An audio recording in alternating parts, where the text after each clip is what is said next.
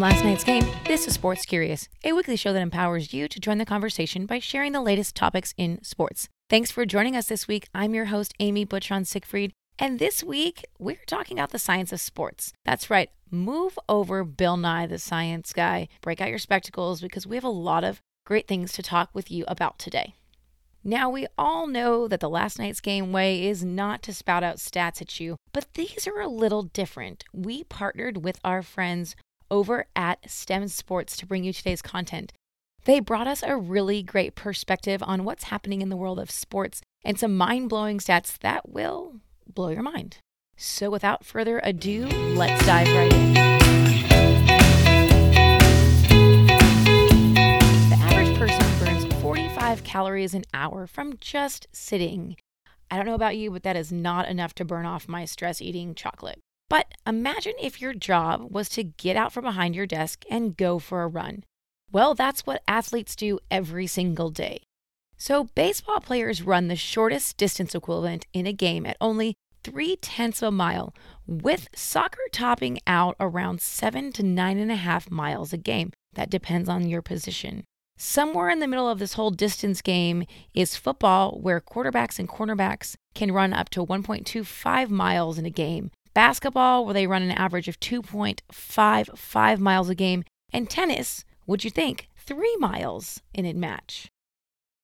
Do you feel the need for speed? Well, we all know that a Serena Williams serve clocks in at over 100 miles an hour. But did you know that in the game of volleyball, international men and women spikers hits a ball at the opposing team at well over 60 miles an hour?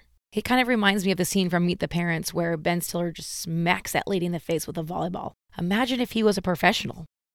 Now, this one is really interesting.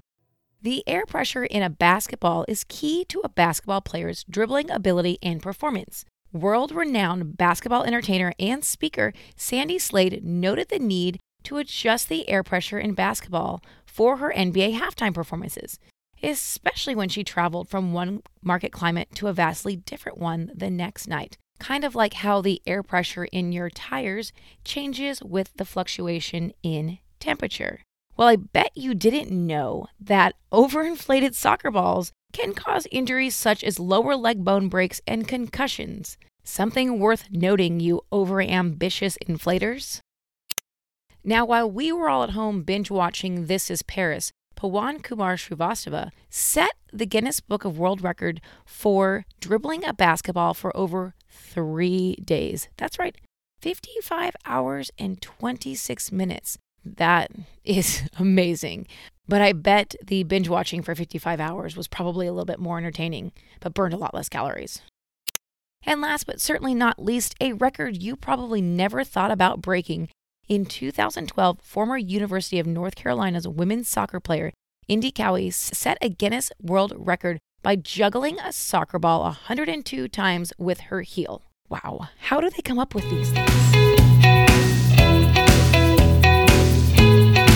Well, that's it for this week. A huge thank you to our friends at STEM Sports for today's content. STEM Sports provides turnkey K through 8 supplemental curriculum that uses sports as a real life application to drive STEM based hands on learning in classrooms, after school programs, and of course, camps. You can visit them at stemsports.com.